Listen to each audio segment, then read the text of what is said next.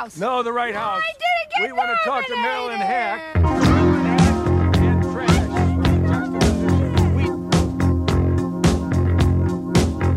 We- I'm from Canada Water.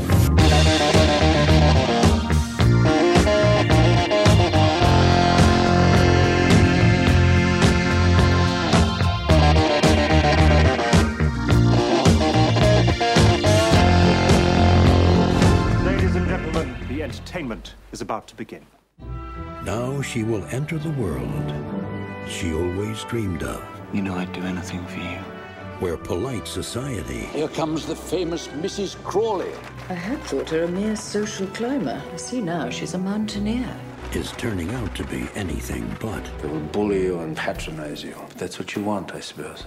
And the higher she climbs, How do you like your new place? My place. How kind of you to remind me. the harder it will be I cannot let that girl profit from her scheming. The only thing of value in this life is to love and be loved. to stay one step ahead of her past. Tell him I'm innocent. You, innocent? I have not slaved for 40 years to see you marry a beggar maid.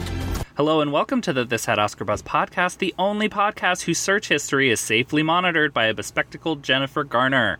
Every week on This Had Oscar Buzz, we'll be talking about a different movie that once upon a time had lofty Academy Award aspirations, but for some reason or another it all went wrong.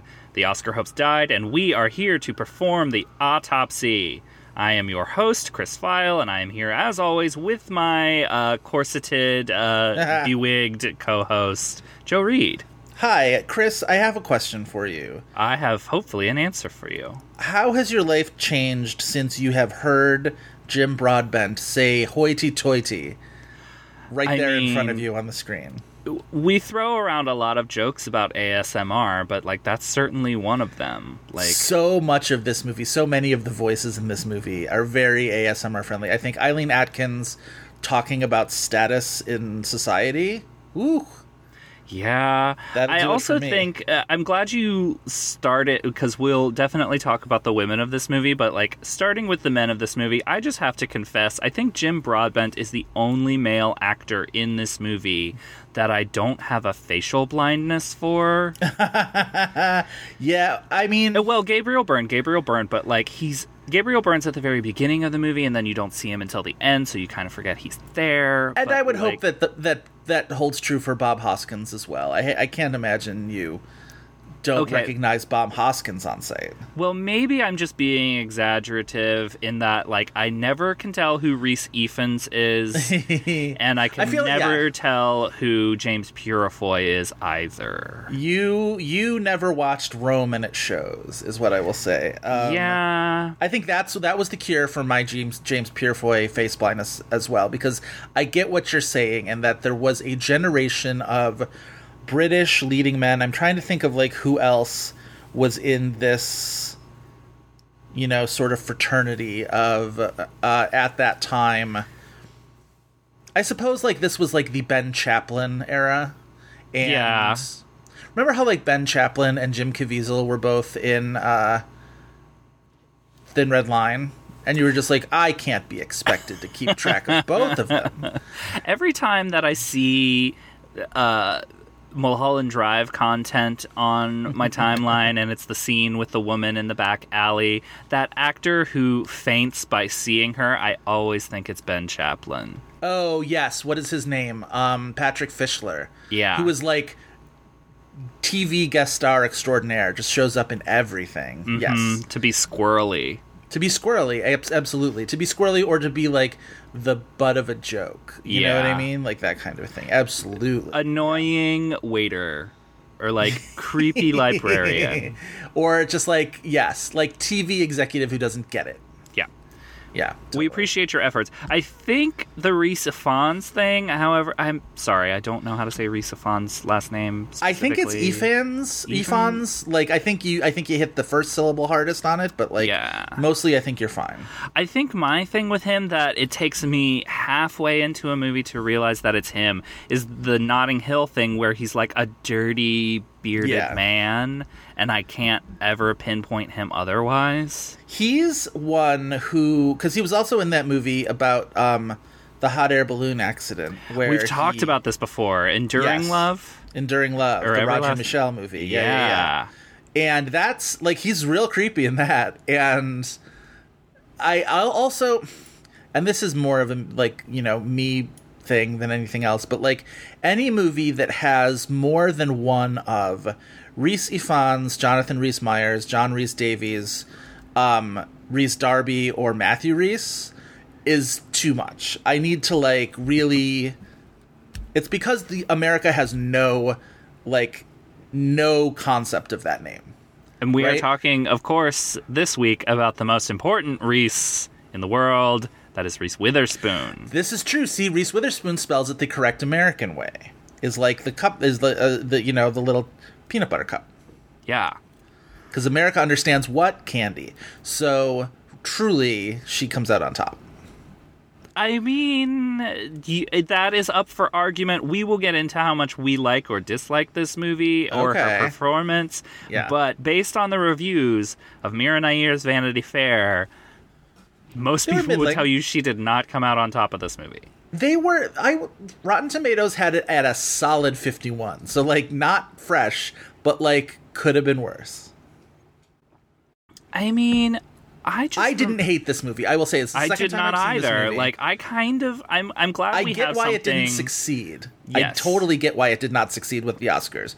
But like I think this movie the the reputation of this movie which feels like a little bit like like it's held up as a textbook case of a period adaptation going wrong. Mm-hmm. I don't think that's the case. I think it's I think it's admirably ambitious in the certain in some ways. I think it holds my attention throughout 2 hours and 20 minutes, which like no mean feat. It's no Pride and Prejudice, which like Yeah, after like you're movie. not emotionally invested in this movie, Right, and I right. do think it has a problem with like being able to tell characters apart and Yes. what they have to Yes. do with this like rapidly moving story. Agreed. But like I don't kind of understand the way that this movie was treated, but we will get into it. Yes. Um, but yeah, we are here to discuss Vanity Fair, directed by Mira Nair, starring Reese Witherspoon. Um, it is written by Matthew Faulk and Mark Skeet. Um, it was then, once Mira Nair came on board, um, re-scripted by Julian Fellowes. You can tell that too, by the way. Like, Yes. the Julian Fellowes of it all jumped out. Do you ever wonder if Julian Fellowes just ever sits around in a safari hat and screams, I'm Julian Fellowes? Well, now you've given me a sound drop to go Yeah. hunt for, so thank you for that. Um, no, uh, what I what I wonder is, is um, Julian Fellowes had to have some sort of domineering, snobby aunt in his family tree, right? Like there's some sort of older woman who just cut everybody down to size at all times. And said the And- baby will be named Julian. Right, but then like viciously, nothing was ever good for her, and also she was kind of a serve, but also like kind of a of a awful person. Where like everything, I don't know, everything that he's written seems to, you know, Gosford Park has this, Downton Abbey has this. They're all played by Maggie Smith in this movie. They're played by Eileen Atkins, who I am close to saying that Eileen Atkins is the patron saint of our podcast, or at least Kind like of. a patron saint. I feel like whenever we talk about a movie with her in it, she's among our favorite topics, and like. I we haven't done this episode yet, but like get ready because she's gonna be one of my favorite topics in this movie. I think like we go through phases and like we may be coming to the end of an Eileen Atkins phase of like who the patron saint is of our podcast. Like who was one of our early ones? Wasn't it like Ginnifer Goodwin or something? I don't know about Ginnifer Goodwin because I can't remember anything else besides Mona Lisa Smile that she was in. I feel like I feel we like had we a lot. discussed her a lot. That's very possibly true. Anyway, um yes, Eileen Atkins is wonderful in this movie. Obviously, it's from the Thackeray classic novel. Um, famously, this adaptation tried to make Reese Witherspoon's character, Becky Sharp, much more finger quotes likable. Yeah, We'll less definitely get into less that. devious, less schemy. Yeah. I, uh, Joseph, we, Yes. You, I think, rag on yourself certainly harder than I do as someone who does not read. I, I famously cannot read. I have never read this novel, so I have no opinion about this matter, but we will definitely discuss it because some of these reviews that I read, it was definitely a sticking point for a lot of critics who were The changes familiar with that were this made? classic. Yes. Yeah. Um, which it doesn't seem to me like it was plot changes. It was just like the char- like you could have almost chalked it up to performance rather than scripting. But we'll get into it. It has kind of a big cast. A lot of them you might have facial blindness for. Um, also, Gabriel Byrne, Romola Garai, Jonathan Rhys Myers, uh, James Purefoy. We mentioned Eileen Atkins. There's Rhys Ifans, uh, Jim Broadbent, Bob Hoskins, Ruth Sheen in there for a hot minute. I, love I had Ruth to I had to pause and be like, wait, where do I know her from? And then of course, another year, Ruth Sheen from Another Year, which was a movie that I love. Divine Ruth Sheen. Jim Broadbent and Ruth Sheen together again, although not really because they never share a scene in this movie. But you know, Yes. But yeah, that is Vanity. That is like the gist of Vanity Fair. It is a costume drama. Correct me if I'm wrong. This is our first like real costume drama we've talked about, or like what? Uh, really, what an audience member would categorize as like pure costume drama. Like we've done things that are period, but we haven't Right. really done anything where it's like that is at least the thrust of the movie into the Oscar race. And I think that's largely that's because wild. that's kind of true, though, right? Wow. yeah, but we don't. The thing is about these kind of movies, there's not a whole lot of options for us to talk about because because normally they'll get the the random uh, costume nomination. that yeah, you have your them. affair of the necklaces. You The have, Duchess. Yes, you have the Duchess. Um, so like, yeah, it. I'm. We'll definitely talk about costumes too, but I'm surprised that. Wait, let me go back through. I want to go back through the costume design category just a little bit for like one second to like talk about, just throw out some titles of things that we can't exactly talk about on this podcast because it got a stray costume design nomination. So, like Didn't like the White Countess get one? Oscar and Lucinda, costume design nomination. Beloved, costume design nomination.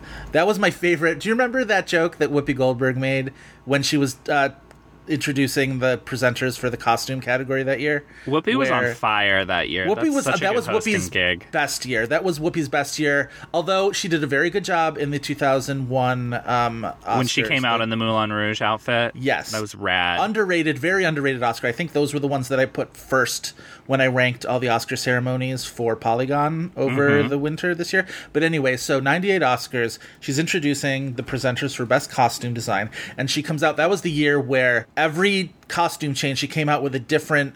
Dressed differently, uh, from a different no- nominee from costume design, right? So she had Yes. Uh, she was dressed as the queen at the beginning. She dressed as Pleasantville at one point. She had the Velvet Goldmine outfit, that whole thing. So she comes out for Beloved, dressed as a character from Beloved, dressed as one of the slaves from Beloved, and she sort of has this like bemused reaction, and she goes, To present the Foreign Language Film Award, a legendary international screen beauty.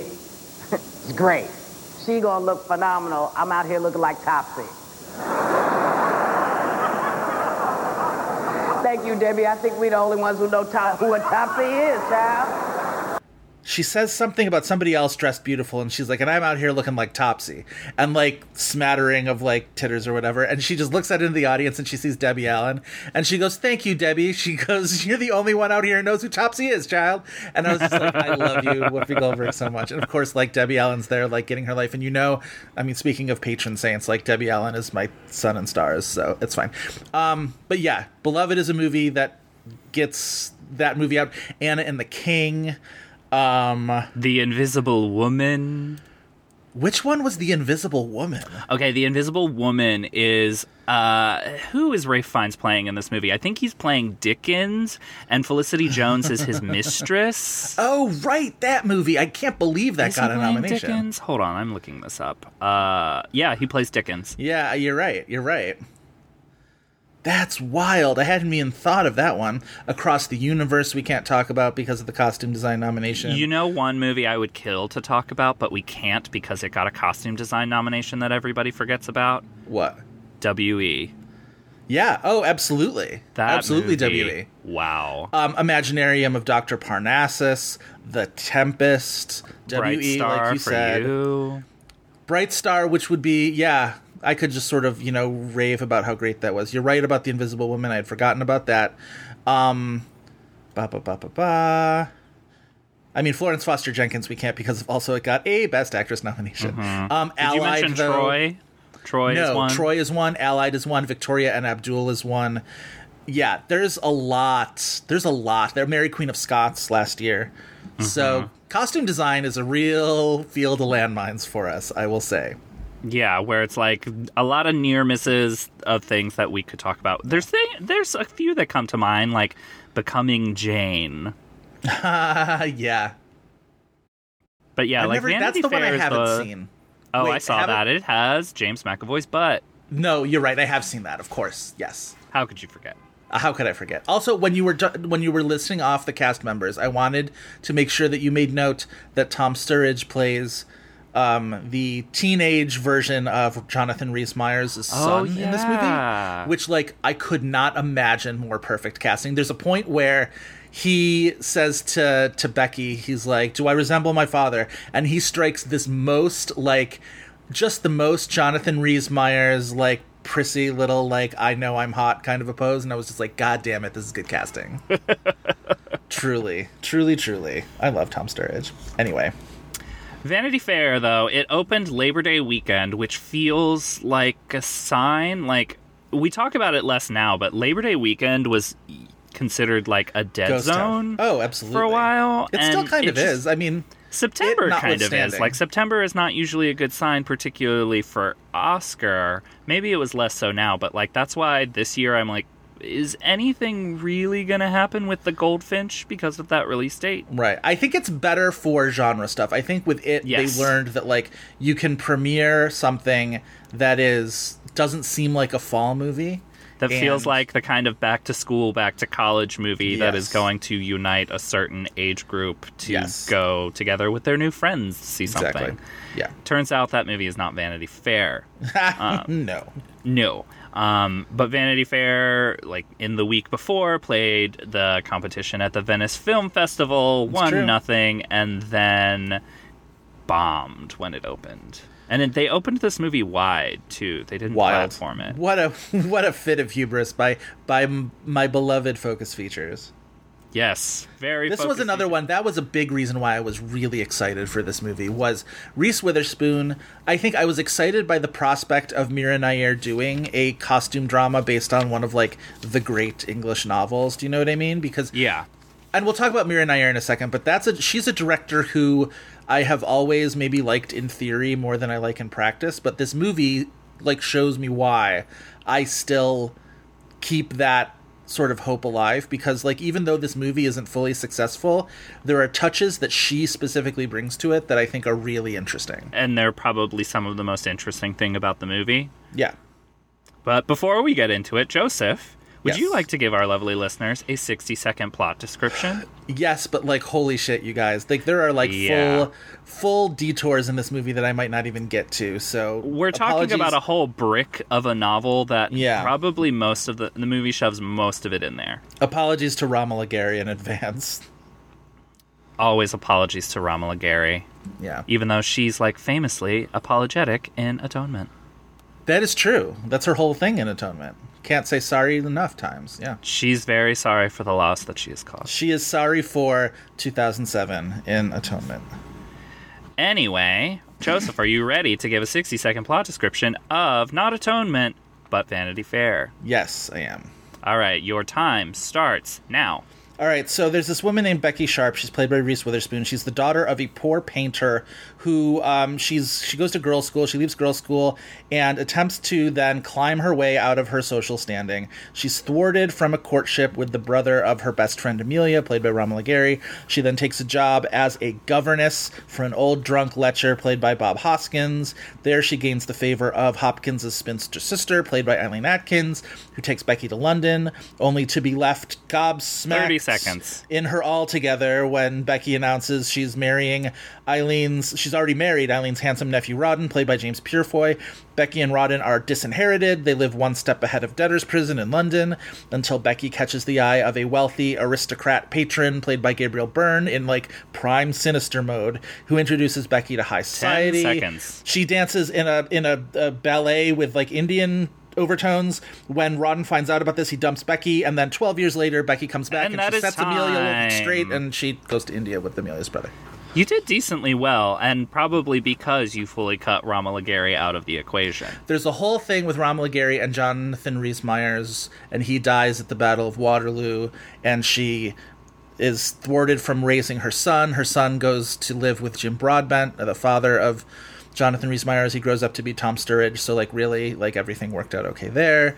um, yeah, lots going on, Lots going on, and like.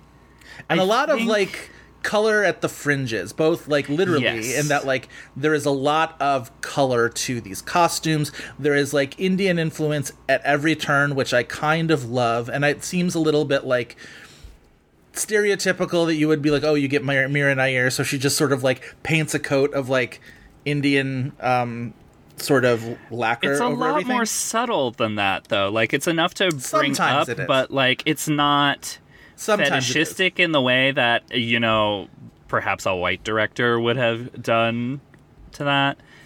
i think at times you're right I, uh, well, but again, there's the I whole diversion that where they go to actual India, which I don't know is in the novel or not, Yeah. because I know they they ultimately change the ending with who she ends up with. Oh, who does she end up with in the novel? That I'm not sure, but I know that she does not end up with Joseph Oh, interesting. at the end. Joss, yeah. Joss. Um, who's the first man that she has the flirtation Right, with. Amelia's brother. Yes. Yes. Played by somebody I don't know. Yes. One of the you can be facially blind to him because he is less famous. That's true, but he's like facially blind, like Nick Frost or something like that. Sure. Yeah. Um okay, so we're not familiar with this novel. No. I think this is one of the ones that I avoided in my AP English class where it's like you can read Vanity Right. Fair 900 pages or you can read X book Right, of Mice 300 and Men pages. at Yeah. uh, at a cool like 120 or whatever Mice and Men is. Yeah. It's like, yes, absolutely. But the major complaint, at least in terms of this version of the movie, was that Becky Sharp was made more likable. And in the novel, she's apparently much more cunning and manipulative of people. Her Yeah. emotions are not sincere that she really expresses. Right. Um, She's a social climber. yeah, so it, it's And much more that entails. satirical on the page than what Mira Nair is doing, Right. which is kind of a little bit of a missed opportunity because we have seen Reese Witherspoon play that before, Yeah. in a way that is some of our favorite things that she does. I'm thinking of Big Little Lies is much more recent Oh, than this I film, kept thinking but also of Madison. Election. Or Madeline McKenzie and this whole like there's a lot of Madeline in this, especially like when she's performing in the uh, Indian ballet at the towards the end. oh, I was yeah. like, oh, this is a Ma- this is a thing Madeline would have done. Like she would have like found a way to be the lead in this, and she looks so like proud of herself as she's doing it. She's it's like very good and like very um effective on its face this whole and then she's performing for the, like the fucking king of england is the other thing which is Mhm. kind of amazing um that's one of the th- touches that i feel like is probably not in the book or if it's in the book it's not quite so like overt but again how would i Yeah. know but I mean, it feels like to- go ahead Oh, well, I was going to say to the critics that complained about this, to their point, I think there is a certain aspect of Becky Sharp in this movie that she doesn't really feel all that defined. Like she just feels like some woman trying to get married. she's trying to right elevate her status well it's and like Reese Witherspoon is always wonderful to watch, so it's like it's watchable, but how else can you really define Becky Sharp as a character? no i think that's true in a way that like she would have had a lot more dimension if Reese Witherspoon had gotten to play with those things because we know what she can do with somebody who is a little less sincere, Yeah. someone who uh, you know maneuvers through social situations, sometimes not in ways that are cozy. Yes, and she can play a character who's not necessarily the likable one and still be fully like captivating and you still root for her anyway. Yeah, like she can humanize Election. those characters. Yeah. yeah. So uh, what's interesting is so like the knock on Julian Fellowes all through Downton Abbey was he's too enamored of the aristocracy. He's too sort of indebted to that kind of Tory style like um reverence for the English social st- class. Like even like while acknowledging that like this was a thing that was on its way out this way of life this way of society there's a little bit of like a um like an elegy for it in Downton Abbey where it's just like oh it's too bad we can't have this anymore. And there's a little bit of that effect in the Vanity Fair adaptation where it's you get the sense that the novel was a lot more um you said satirical and sort of disdainful of the idea of trying to social climb anyway because like how ridiculous to want to sort of break into this strata of people who are you know awful and silly and losing all their money and And lying your way to do that, you know. Right. And so there there you know, if if that had been leaned upon a little more and then you allow Becky to be a little bit of a contradictory character, she's more interesting, she's more, you know, you can let her be a little bit more sharp-edged. I wish that that like the softening of those sharper edges of the character would have been in the service of like you know a kinder view towards what women were facing in this Mm, era. Mm. but it never really feels like it's doing that. It feels like largely the movie's just kind of a nice costume drama but yeah. who am i to hate those movies? Right. i don't know. There is is something about the like- movie that is kind of toothless. Which is why it's even more baffling to me that it didn't get the costume nomination anyway because it seems like that was like if nothing else it was built for that. Do we want to just jump into the costume design nominees? Let's jump ahead. Let's jump Because ahead it and do feels that. like Yeah. it feels like that's the biggest thing that like why wasn't this movie nominated in a certain way in a certain Yeah. sense because like it feels like smooth sailing to it, especially when you watch it because like these costumes are incredible in a way. They're a way so that colorful. They pop right off of the screen. There are certain things. Also, as I texted you last night, every single one of these costumes is like cinched up, tits out. Like it's very um sexy. Like it's like very self-consciously sexy in a way that I find like really interesting. There's a there's a trivia bit on IMDb about how Mira Nair asked for all the costumes to be like half a size too small. And I was like, yeah, it kind of shows cuz everybody's really like corseted up in this movie. It's quite something. Well, uh, to the extent that like we kind of are desensitized to this kind of costume drama and the type of costume design where it's like, oh, well, we're just going to predict it in this because it's a costume drama. And like Yeah. maybe we're not as impressed with half of those costumes. I didn't feel that way about Vanity Fair at all. I felt like there was a clear point of view. I thought that it serviced the movie in a way that it like made it more interesting to watch. Yeah. It felt all cohesive. It felt like you know sh- everything was at least presenting a vision of a period that all meshed together and It not made like, the cinematography more interesting. That shot of of Becky of Reese Witherspoon towards the end of the movie where she's wearing that veil with the stars embroidered on it. oh the and- famous shot that like made the trailer 10 times more interesting where she's peeking through her fingers. Yes, looks through the, uh, her her fingers, and the the stars on the veil make shadows on her face. Mm-hmm. It's so striking and really really gorgeous, and I- and I think it's a little bit indicative of the movie itself, where it's just like I'm not sure what it's doing for the story, but it's quite something to look at. Like it's really breathtaking. Yeah, like I'm glad that we both agree that it's actually really, really exciting, good work. And Yeah. you can't even blame it on release date because even I think wasn't Affair of the Necklace released outside of Oscar season? It doesn't feel like costume I design think is Affair of one the that's Necklace was like a beholden. March movie or something like that. Yeah, like Yeah. this category doesn't feel like I, I'm not. I would have to maybe like do some backing up of the numbers of this, but it doesn't. This category Like it's not, is not locked into Right. the actual Oscar season the way that like Best Picture might be. In fact, The Duchess, which won in, I want to say 20, 2008. What year did The Duchess win? As I scroll through. Mm. Duchess won in 2008. That movie, I want to say, was released right around the same time as Vanity Fair. Yeah, release date, okay, October 10th. But still, like, not too far f removed from that, like early fall. Costume design just feels like it operates from different rules than a lot of other, or like Yeah. what we perceive as a rule. Yeah, than totally. Much of the other Oscars. So it is. I- I'm still just really kind of baffled how this movie didn't at least get a costume design nomination. But then again, it didn't really get any headway for. I will say, Focus had the their season. hands full in 2004. Yes, which we will get into. Really, I mean, they really the the degree to which they made the old college try to get Eternal Sunshine of the Spotless Mind top nominations is so great. Is so like admirable. That was a, that was a really interesting year for the two big um indie like dependent studios, right? Were like Mhm. Focus and Searchlight. Searchlight had Sideways and Focus had Eternal Sunshine.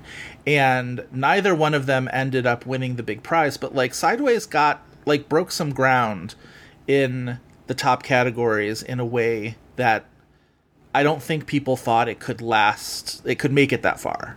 I really wonder if either of those movies could have gotten further if they were not in the same Oscar race together. Agreed. I agree. Because, Because there was a sense at the the same time. narrative. Yeah, they were fighting for the same narrative because they were both comedies. Even though I would say Eternal Sunshine had way more hurdles to climb through, and its Oscar Yeah. tally is a little more impressive to me.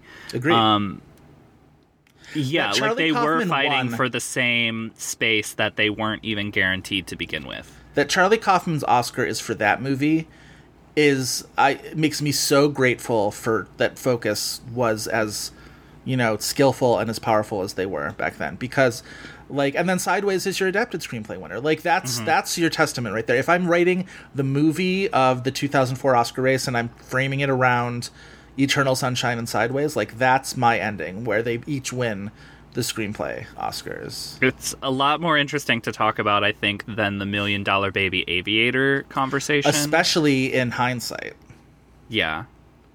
Just because, like, that's all this Oscar year gets reduced to. Right, and it was so much more interesting before Scorsese had won his Oscar. Now, once Scorsese won his Departed Oscar, like this Oscar race seems a lot less interesting. hmm I think people, uh, by today's standards, take the Eternal Sunshine and Sideways thing a little bit for granted because at the time there was no real. I mean, maybe there was some, but like it felt like those were kind of impossible, and they pushed as far as they did. But like now, they would probably have an easier go. Oh yeah, Don't you Oh, think? totally. It's so all right. So let's like, do our favorite. Let's do our favorite game for 2004.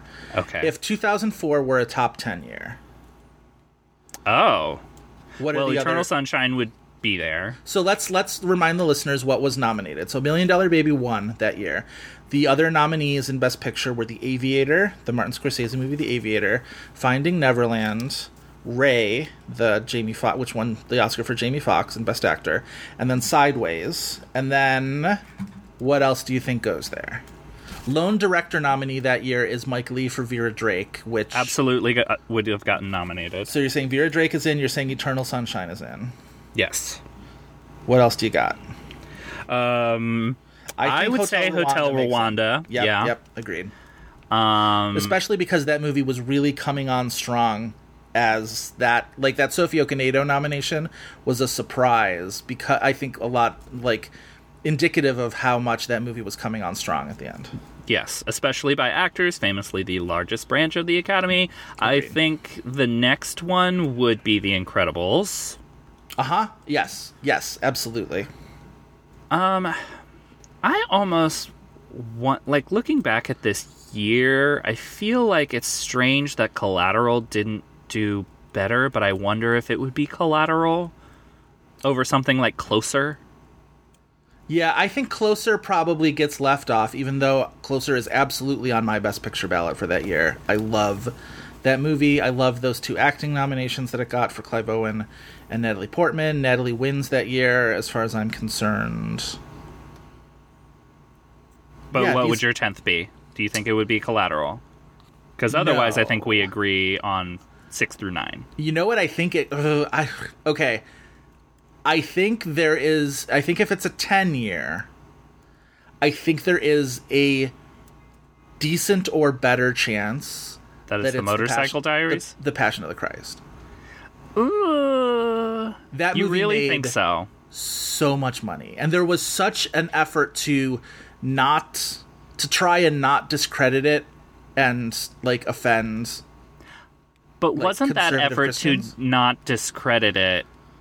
It in terms of Oscar, at least, wasn't it just relegated to ignore the movie, look at this craft,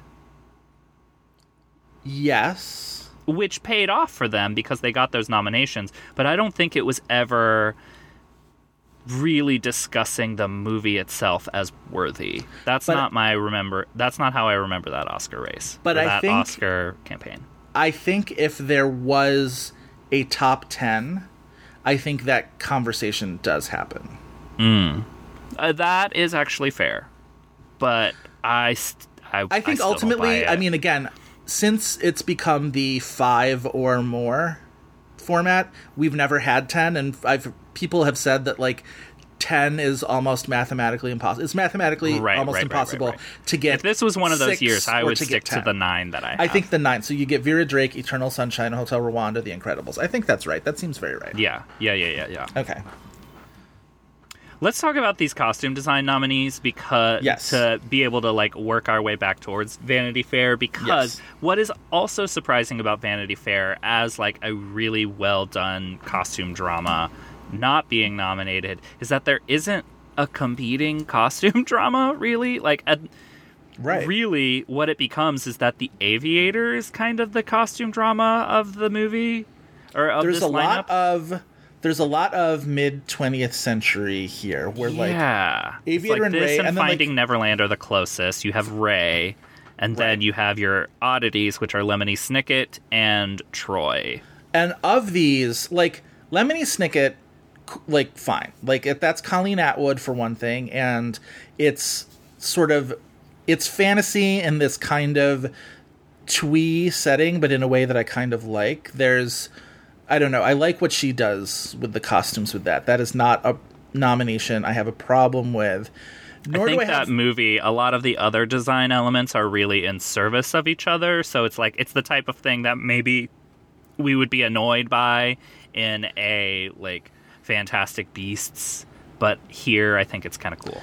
Yeah, I think the Aviator, which ended up winning, that was one of Sandy Powell's uh, costume design wins. Is this when she said I already have two of these? It might have been. Um, this was the year where they did those weird things where they like lined up all the nominees on stage and announced one of them, or gave the Oscar in the aisles. And I can't remember if costume design was one of those weird things or not. Now I would want to go back and actually give me like five seconds to go look at this. because I, of course, had to look it up because we do love Sandy Powell. She said, I already have two of these for. Aviator wins costume design. Oh yeah, no, she this- would have said it when she won for the Young Victoria. Talk about a movie that we could talk about if it wasn't for costume design nomination slash. So when she won for the Young Victorias, when she said, "I already have two of these."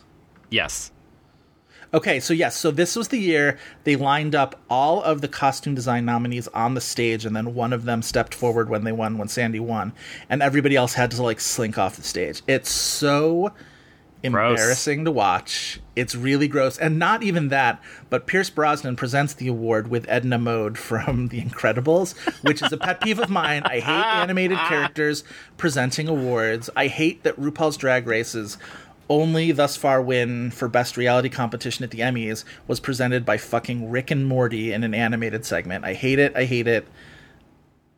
Awards presenters are for real people. This is this is my. I will go to the bat for this. I'm sorry. I will only allow it for Edna mode, quite literally. Fine, whatever. Um, but Speaking like, what of a which, awful setup. Anyway, The Incredibles would have been a good costume design nomination. Why not? Who cares? if That's it's a animated? daring. That would have been a daring choice, and I would have supported it. But like, They will never do it, but there are other. Aviator had great Fantastic Mr. Fox. costumes. I think Finding Neverland, get that out of here. I don't think Finding Neverland is Oscar worthy in any respect. Including that was also the year they won Best Score. that movie before. Yeah. Uh, fi- 2004 Best Score, not to like sidetrack us even more, is so infuriating that Finding Neverland ended up winning. There's so many good scores in 2004. I had tweeted about this like months ago. We both famously agree that The Village should win. The Village has an amazing score, truly. Yeah. And the rest of it is like Yeah. John Williams How do doing the same thing for the third time for Harry Potter. How do you feel about Ray getting a costume nomination? Uh, I love Sharon Davis. I'll keep it. Interesting. I love Sharon Davis too. I don't know if. I mean, I don't think every costume nominee has to be like so flashy, but. I don't It's- know. I don't know if It it's feels very accurate to the period. I mean, yes, it's probably the least flashy of all of these nominees, but I, I like Sharon Davis's work, so Yeah, it's gonna So- stay. Score possible score nominees from 2004 that didn't get nominated: Eternal Sunshine of the Spotless Mind, Jon Brion. The Incredibles. Wait, was The Incredibles nominated? No, it was not. All right, for Michael that's insane. Giacchino's brilliant score. Brilliant score for that. Um, we've talked before about The Door in the Floor, Marcelo Zarvos' gorgeous score for The Door in the Floor. Alexandre Desplat's score for Birth, which all y'all like fucking jizz over all the time, and it's great. It's a masterpiece. Jon Brion also had I Heart Huckabees that year, which is another great score. Huckabees is Life the one of- he should win for. I love I love both of those scores, but like the Huckabee score is really really the Huckabee score sounds like the Fiona Apple album. Like if you listen to Extraordinary Machine, Yeah. although weirdly it's not w- the Jon Brion recorded. version. I used to have the bootleg of the Jon Brion one, and I can't find it anywhere. But it's the one that she actually released that sounds still like the Huckabee score. It's kind of weird. yes, yes. Um, Life Aquatic had a great score that year. Mark Mothersbaugh. Bad Education. if you're gonna go had a great score that year. nominating, if you're gonna nominate sequels, Spider-Man Two has a really good one. Yeah. It's a great, great, great year for movie scores, and it kills me that those were the nominees we ended up with. Finding Neverland, um, Lemony Snicket, which was fine, Passion of the Christ, which was overwrought. Um, the Village was good, but like honestly, that's the only one. It's crazy. Right. Anyway, back to costumes. The Troy nomination to me also is weird. The Troy nomination is it's Th- it's, it's I remember them mounting a pretty big campaign for Troy. Because what else does Warner Brothers even have that year? it just seems like your standard Well, they had Million Dollar Baby, but they knew they weren't getting below the line nominations for that. Yeah, it seems like your standard issue post Gladiator, sword and sandals, like Yes. costumes. Although I will say, if they got nominated for cutting Brad Pitt's skirt short enough that we saw all the way up to to Hip Bone Town, then honestly, Yeah. I'm fine. Yep. Some of the best costumes in that movie are no costumes at all. Exactly. God, remember when it was Rose Byrne in those sex scenes with Brad Pitt? that those scenes are icky, Ooh, but though. that's a lot of Brad Pitt. It's a lot of Brad Pitt. Yeah. But like that was my introduction to both Rose Byrne and Diane Kruger was fucking Troy.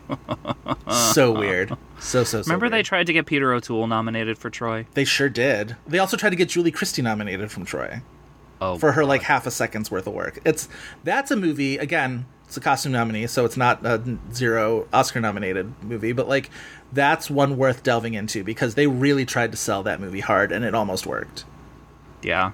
until it like it debuted and yeah anyway made a ton of money. Either way, it is fully baffling that Vanity Fair is not there. yes absolutely true. Should have been. Should have been a costume nominee. Maybe should have been a score nominee. That Mychael Danna um Is beautiful. is very beautiful. He would end up winning years later for life of pi.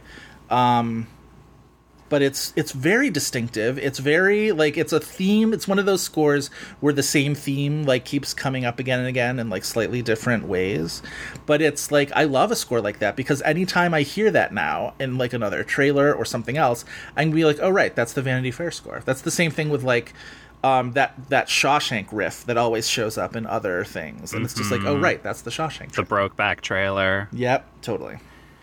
there was a time before, and I want to say it was before Joe Wright, that these type of period dramas were met with an eye roll and not mm. taken as seriously and not treated as like I, I don't want to say like box office candy, but like there's an audience for these movies Yeah. that like kind of There was a Merchant Ivory backlash after the the 80s. Yes, After the early and it 90s. took like the mid 2000s Mhm. for like that audience to really be mobilized again, Mhm.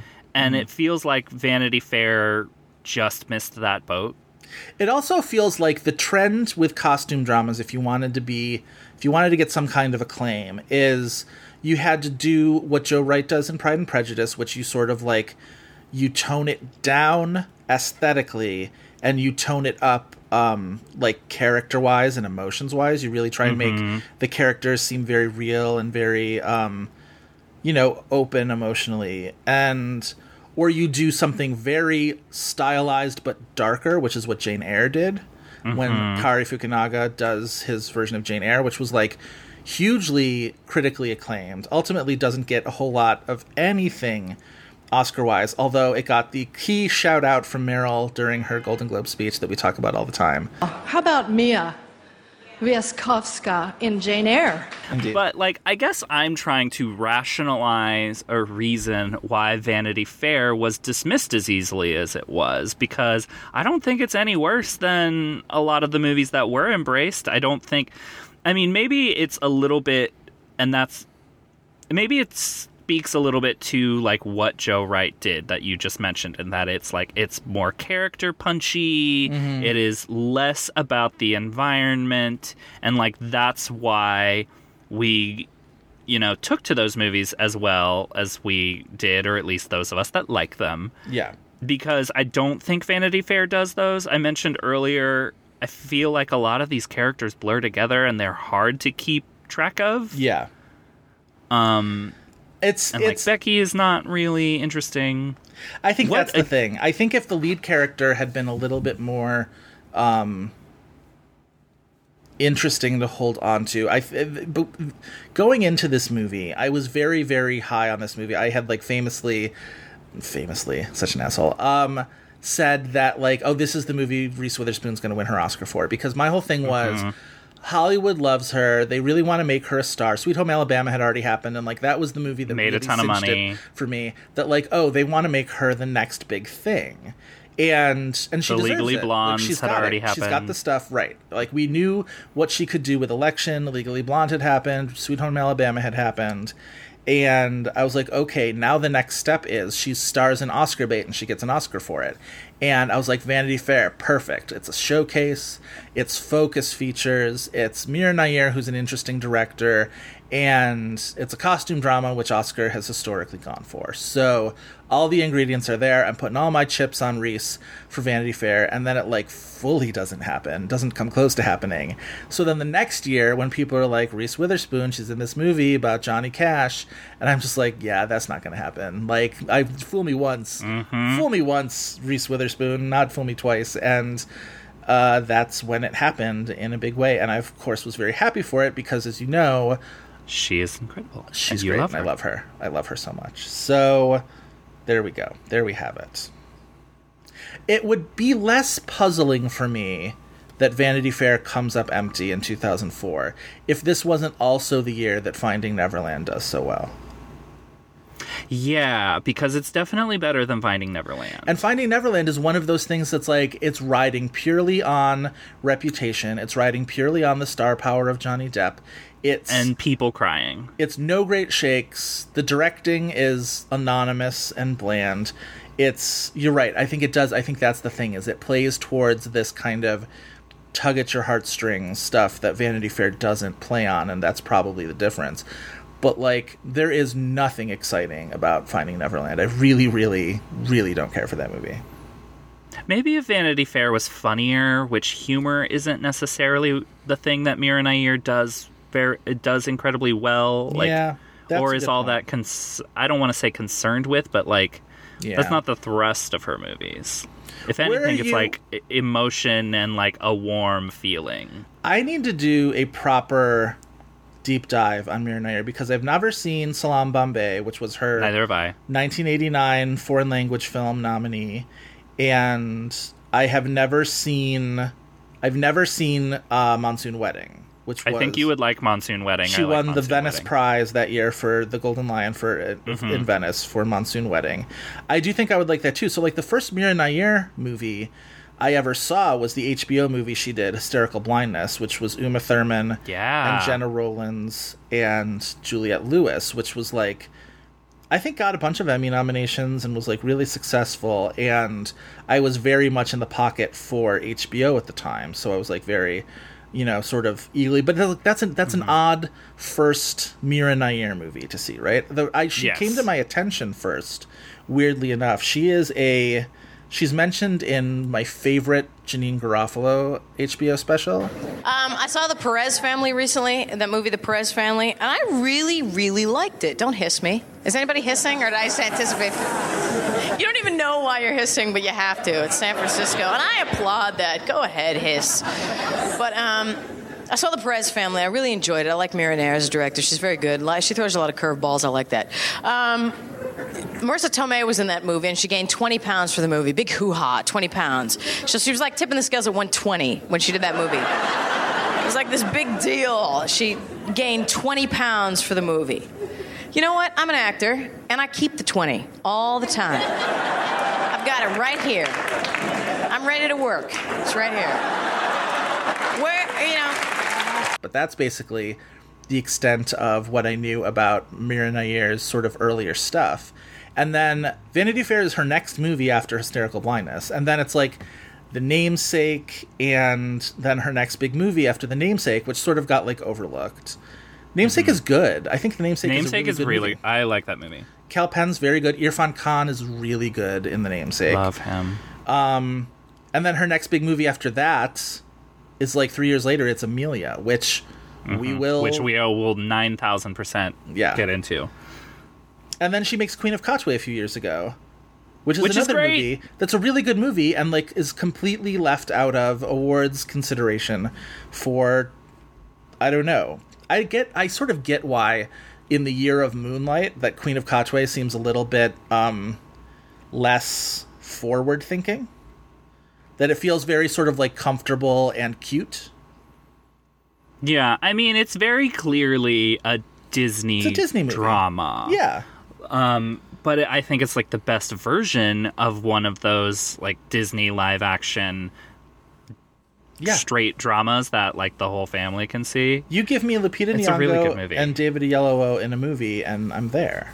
It does that thing in the post credits where it's like, here's the actor you just saw, and here's the real person. But Uh-huh. it does it in a way that is not cloying, to me at least, in a way that I was very moved by. My favorite version of that, maybe I've maybe talked about this before, but not on the podcast. My very favorite version of that is Argo, where they go through all of the real life people, and it's like Clea Duvall, and then the person who Clea Duvall played looks exactly like Clea Duvall looked in that movie, and like Scoot McNairy, and it's like all of these things are like this is uncanny, and like I'm sure the heavy lifting is done by like wigs and big collars and glasses, which was like the 1979 way, but Sure. like it was uncanny after uncanny resemblance. So you get to then Ben Affleck, who is playing a character named Tony Mendez, who is partially Mexican American. His father was Mexican American, and could not look less like Ben Affleck. So it really like draws this arrow to like everybody else in this movie was cast for resemblance, plausible resemblance to the characters. And then Ben Affleck is like, fuck that, I'm playing Tony Mendez. And not only am I playing Tony Mendez, but I'm like gratuitously taking off my shirt at a key moment in this movie. And it's like pristine Hollywood egotism at work. And it could not happen to a more apt person than Ben Affleck. So, Ben, marriage has been hard work, hasn't it, honey? Affleck. Like, I will never, ever forget that Oscar speech for that. Like, like my wife, who I don't normally associate with Iran, but um, I want to thank you for um, working on our marriage for uh, you know, uh, 10 Christmases. It's, uh, it's, it's good. It's, it is work, but it's the best kind of work. And uh, there's no one I'd rather work with. So. don't call out don't, don't call out the great Jennifer Garner in your Oscar speech only to talk about how hard it's been to be married to her. Oh my god. Brutal. All right, what else about Vanity Fair? Can we talk about how pregnant Reese Witherspoon is in this movie? Uh, yeah, we can. All right, Which, sometimes- like, not to like downplay it. Um, famously, we can only talk about movies that Reese Witherspoon is pre- pregnant while filming. Yeah. Shout out to our rendition episode. Yes, indeed. But this movie is almost like comically just not hiding that she's pregnant in like the way that they shoot it. For most of the movie, Becky Sharp does not have a body below the shoulders. It's true. well, parts of the movie, she's act the character is actually pregnant, though, right? Oh, like maybe a scene. She has she has a kid in this movie. There is one scene where she's like astoundingly obviously pregnant, and like at some point after that, sh- there's a kid. So like I assume that scene we were supposed to be able to tell, but There's a shot that goes like semi towards her waist, and you can feel the cameraman going, "Oh shit!" Uh-oh. and like kind of moving the camera back, so it's not like she's not pregnant, she's not had a child yet. It, it's, I, it feels like the original prototype for "Let's hide that this actress is pregnant" is Madonna in Evita. Yes. but this is the poster child for it of how they just take the easiest route to not show that she's pregnant. There was um, a season of Scandal, the Kerry Washington show Scandal, where Kerry Washington is very obviously pregnant, and the character she played is very obviously could not have been pregnant on in the show, so they had to hide it. And there was one episode. It must have been like the last one they had done before breaking for hiatus and letting her have a fucking baby. But like she's so they're so obviously doing every trick in the book where like she walks into the room carry like with a like stack of files that she's putting in front of her midsection. She's standing in front of a vase in the oval office. She's got like a pillow in front of her on the couch. And i was at that was when i was at the atlantic wire. And shout out to my friend and coworker at the time alex abad santos who i was like alex we're gonna do a post on this and it's just going to be like every time they obscured her pregnant belly in this one episode and it was like 20 different gifs we did just sort of like it got to it was like austin powers level of just walking into the room and there's like a water pitcher and like somebody was moving it like as she's crossing like from one end of the room to the other. It was truly impressive It's like, of course, we want these actresses to keep working while they're still Absolutely, pregnant. yeah. But at the same time, it's like, okay, everybody on set needs to find more interesting ways. This is also a costume drama. Like, I get that there's corsets and stuff, but you give her some, like, giant dress. I don't know. yeah but this movie was There, not there about are more creative ways that are less distracting. The costume story in this movie, though, was about a lot of maybe more revealing costumes than were the actual custom at the time, but like it was obviously more, Yes. much more interesting. It's a wonderful costume movie. It's also just like the hair and the wigs in this movie is also really amazing. Where like, and they do that thing that I love where they show these sort of very rich women getting out of their hair and makeup and costuming. There's that scene that I texted you about last night where I was just like, I was not expecting to see uh, Eileen Atkins's rump in this movie, and yet there Yeah. it was. Truly, I there for all of found you, Miss Eileen Atkins. it's it was that was a very funny scene. She just sort of like she abruptly exits the movie about midway through when her purpose And it's a shame. for disowning uh, Becky and Rawdon is um is served, and that's too bad. I think we lose a lot when Eileen Atkins ex- exit this movie. She's really wonderful. yes. But there's a lot of that. There's a lot of like again, like very cleavagey movie, very bosomy movie. This movie was so. There was a there was a trivia bit where Mira Nair had been hoping for Reese Witherspoon to gain a little weight for just to show up as more sort of voluptuous on screen, Mhm. and then Reese. No, she was hoping. She wasn't hoping She's that. like, I weight. gained a person. No, the the actual trivia item was that she wanted Reese to get pregnant. She was like, you know, she was hoping that Reese would get pregnant so that she would gain some weight and she would be more voluptuous. And then it actually like happened, and then it like totally threw the production schedule off. So there was that. Hurrah. Yeah. So let's talk about focus features a little bit. Yes, as we love to do. I I, We- I texted you last night.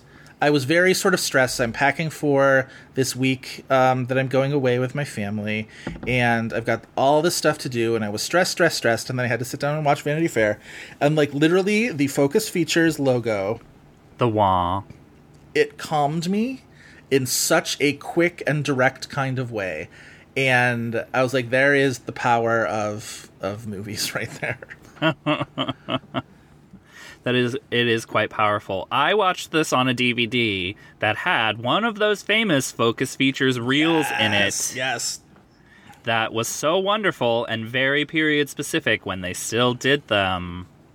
I have a challenge for you. Yeah. Oh, okay. Good. All right. I was about to try and try and guess which one you saw, but I maybe that's what this challenge is.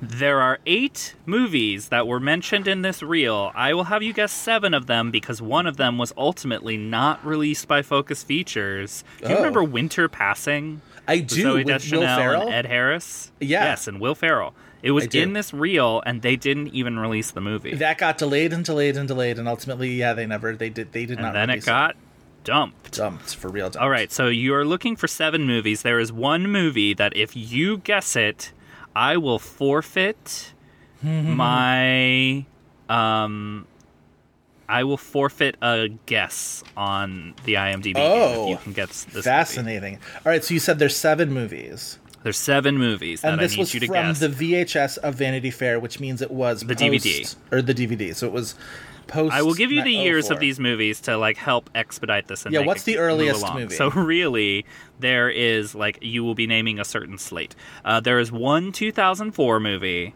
and then there are six 2005 movies. Okay. So the one 2004 movie would be let's see, Eternal Sunshine was the spring of that year, Door on the Floor was the summer, Motorcycle Diaries. Motorcycle Diaries, There we correct. Okay. So we're looking for six 2005 movies. All right. 2005 Let's see. Let's walk through this. Think about the Oscar. If you think about Yeah. Oscar, you're gonna get three movies.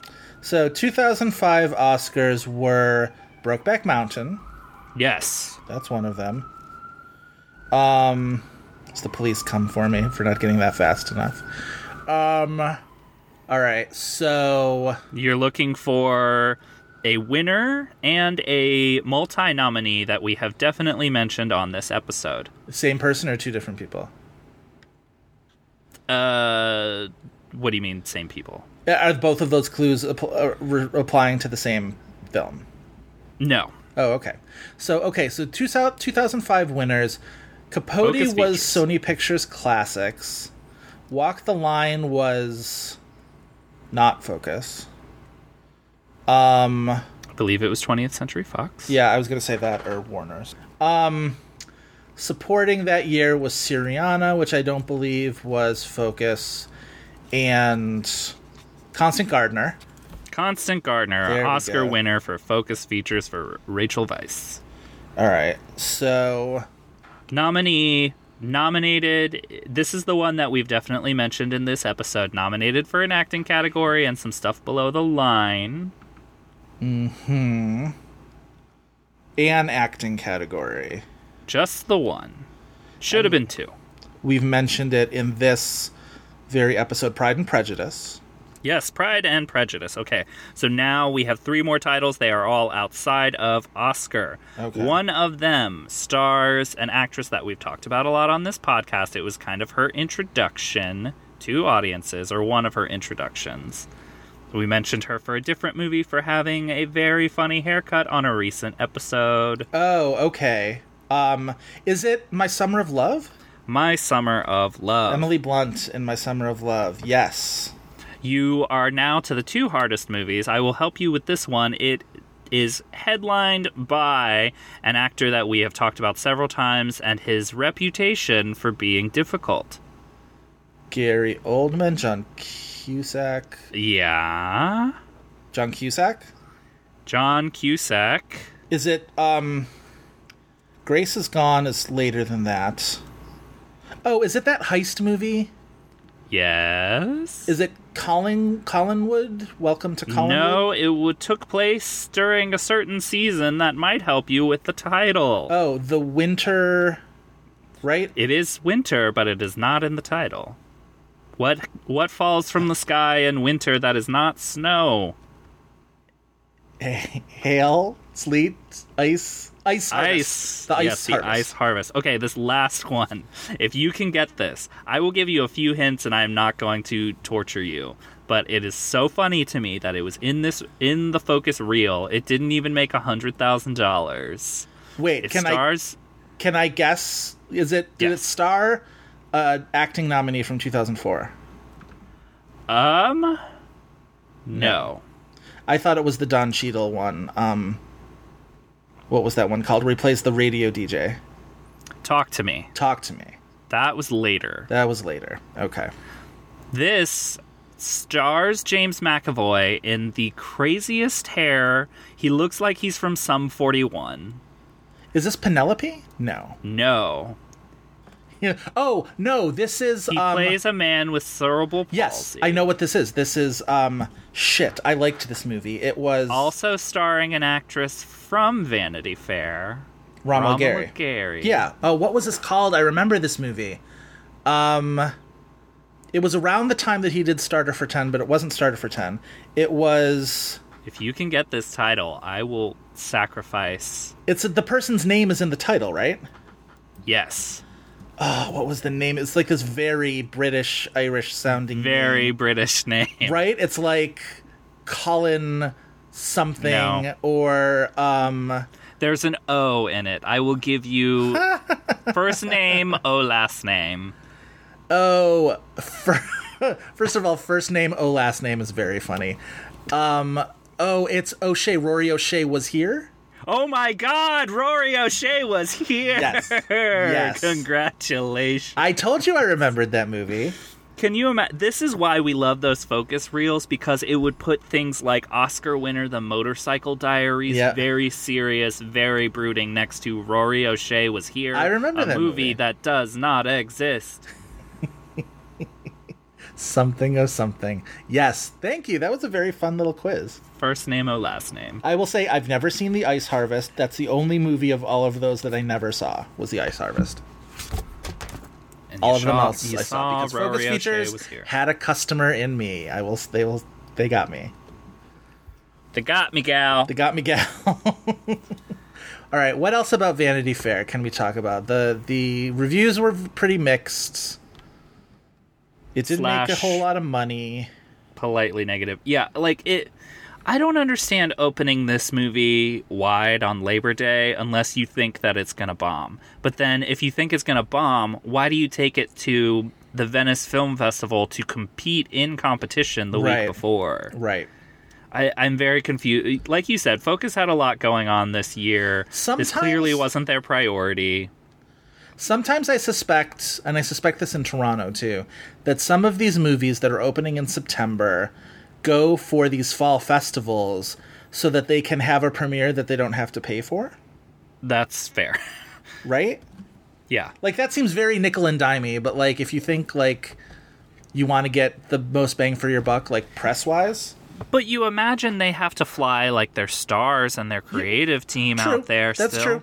That's true. Maybe it maybe it comes out in the wash. I don't know. I really don't. Did you know that the London Critics, the London Film Critics Circle, nominated Eileen Atkins for their their British Supporting Actress of the Year? It's a smart choice. That's a this is a good supporting actress year, but that's a that's a great choice. She's wonderful in this movie. She lost Probably the best performance in the movie. All right, hold on.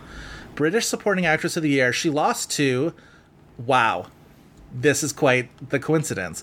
Lost to Romola Garai for Rory O'Shea was here.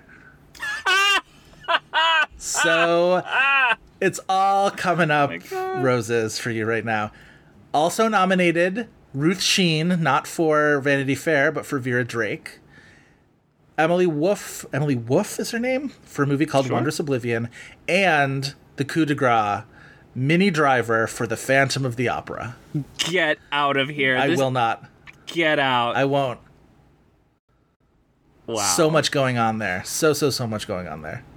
That's that category is wild. Is wild. is wild as hell. When the least like wild thing about the category is Ruth Sheen for Vera Drake. Uh huh. It's almost like her presence there for that very, very depressing dour movie is almost like a self parody of like you have to have the depressing thing there. Yeah. But truly, three of the stars of Vanity Fair were nominated that year, only one of them for Vanity Fair, plus Minnie Driver for The Phantom of the Opera. Oh my god. That's wild. That's a movie we have to like figure out a way to talk about because despite the nominations, that is truly a that was not that was buzzed for best picture by some of the loudest voices in the room. Do you talk about like mm-hmm. to paraphrase that title, it is and it was not a best picture nominee, decidedly. Absolutely not. All right. Do you want to talk It's about IMDb to- game? Yes, tell our listeners what the IMDb game is. Why not? Every week with the IMDb game, we end our episode talking about actors and the movies that they were in. We challenge each other with the name of an actor or actress and then try to guess the top four titles that IMDb says they're most known for. If any of those titles are TV work or voiceovers, we mention that up front. It's only fair. After two wrong guesses, we get the remaining titles' release years as a clue. And if that's not enough, it just becomes a free for all of hints so that we get things right instead of wandering in the desert of our own oblivion. Yeah. Yeah. IMDb game. Yes. We like it. We do. Joseph, would you like to guess or give first? Why don't I guess first? Okay. All right, then. I have for you, looping back into that year's Oscar race, I chosen for you that year's Best Actress winner, Miss Hilary Swank. Also from Mira Nair's Amelia. I'm guessing that Amelia is not one of them.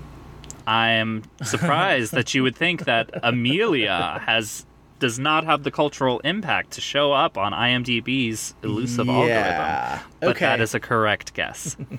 So, Million Dollar Baby's got to be one of them. uh, yes, Million Dollar Baby. Okay. Um. All right. Boys Don't Cry. Yes. Hillary, Hillary, Hillary. Okay. Now, like, what are the bigger things she's been in? Like.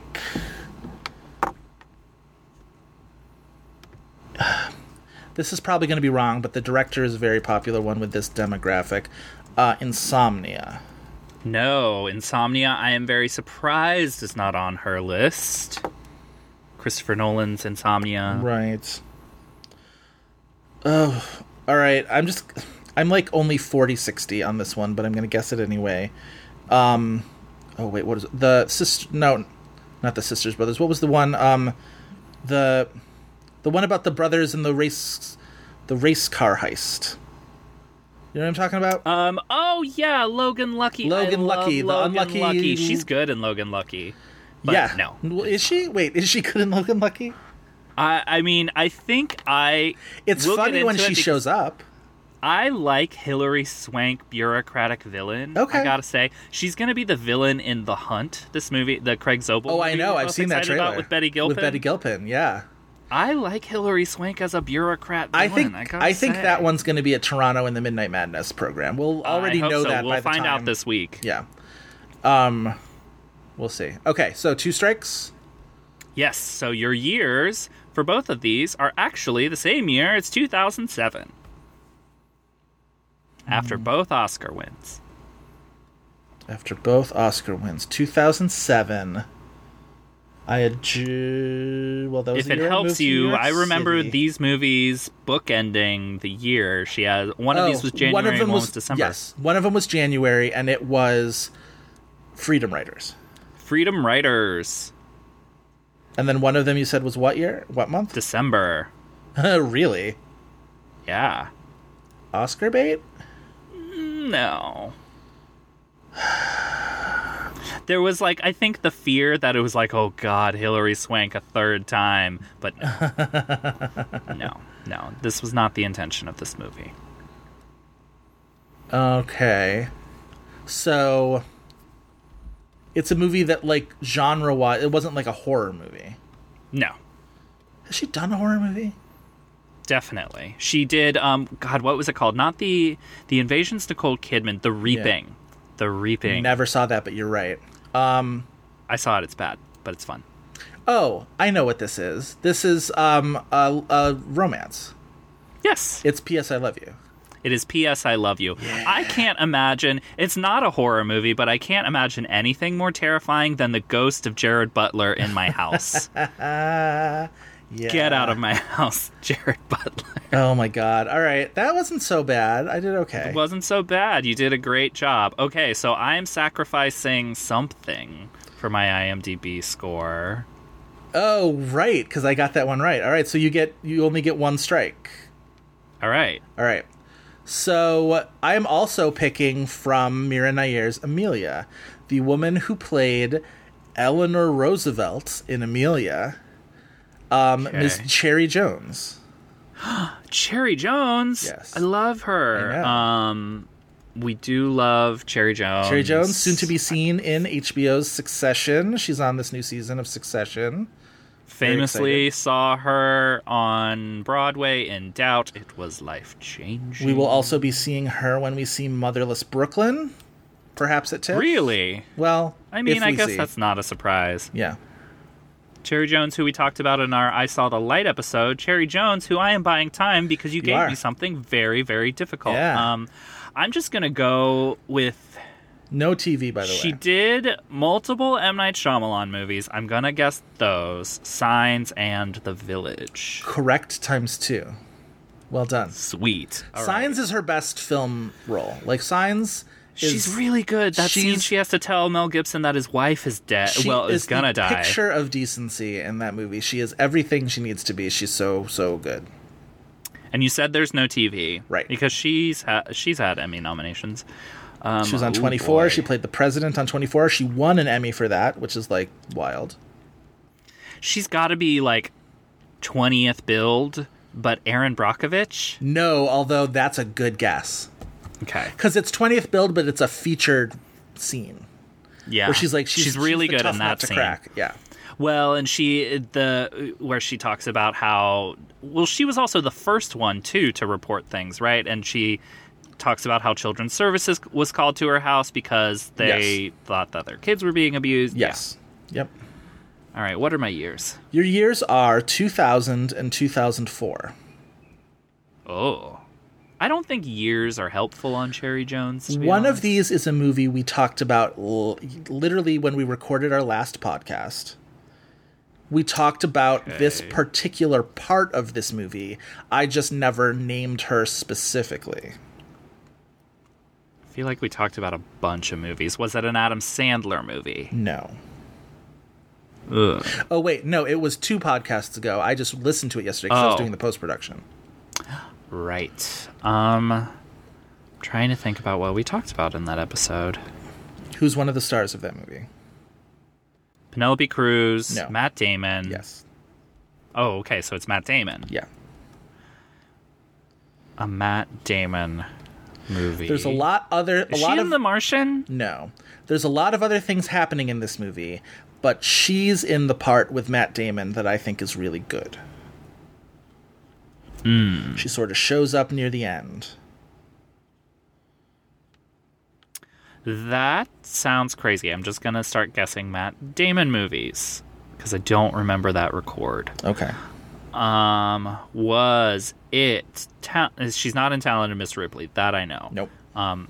Oh, so this is a movie you don't like, but you like this part of this movie. Correct. Is it an Ocean's movie? Yes.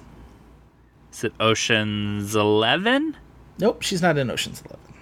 Twelve. Yes. Do you remember she shows up at the end of Ocean's 12 as his mom? No, I don't remember that, but that is wild. She's great. She's really, really great. All right, so your last one What's the last is one? 2000. I will admit I don't remember her specifically in this movie, but like I can see how she would fit in this movie and um I should see this movie again. Hmm. It I mean, is- most of the movies she's in, it makes complete sense that she's in the movie. like yeah, like once you see that like oh, I know exactly who she is. She's probably what like she's one of like the townspeople. This was a double Oscar nominee. Yeah. It did not win either one of those. They're both tech nominations. Okay. In 2000, so that's the Gladiator year. Yes. Are the tech nominations, I'm going to assume because she's like a townsperson, that it is either like a thriller or an action movie, probably. Yeah, From 2000. a very specific type of action movie. Okay. I'm trying to remember what. Is it The Patriot? She's in The Patriot. I don't think she is, but if she, even if she is, it's not one of them. But like, go with that. Like, stick in that. Stick with that. Perhaps opening weekend. Oh, the same opening weekend? Yes. That opened like Memorial Day. I'm pretty sure it Is was the same opening weekend. I will double check. Mm, was this even? No, this had to have been nominated for uh, like visual effects. Is it The Perfect Storm? It's the perfect storm. Makes absolute sense that Cherry Jones is in that movie. I remember at the time being very invested in the perfect storm doing better than the Patriot because I wanted Mel Gibson to not be the winner of that particular face off. Mhm. And now I'm looking to see. Was that I have like this weird trigger response to because I am not about to look up the perfect storm because for some reason that poster is the most terrifying thing I've ever seen in my life. and I is? never like looking at it. The poster for a perfect storm. Oh, with the wave? Yes. Yeah. And like the dark clouds, like it looks like something evil is going to come over that wave. Right. I can't I can't do it. I can't So the Perfect Storm decidedly beat the Patriot as they both opened opposite each other and also opposite the Adventures of Rocky and Bullwinkle on July 4th weekend, 2000. Adventures of Rocky and Bullwinkle. Perfect Storm opened with 41 million, the Patriot only 22.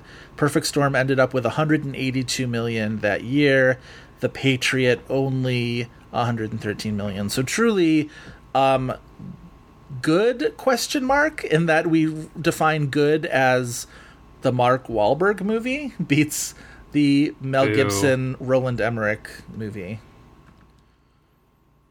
Listen, I'll ride for Wolfgang Petersen and George Clooney and Diane Lane. That's true. And Cherry Jones. Diane Lane. Diane Lane, famously of the looking out windows universe that she uh, towards the ocean, like she also does this year in Serenity. Oh, Have you seen yeah. Serenity? Of course I have. Yes. Oh my god, Diane Lane is the most insane thing of a movie where quite literally everything in the movie is insane. Diane Lane playing Everything. playing Ava Gardner in Night of the Iguana. Yes, absolutely. I've seen that movie.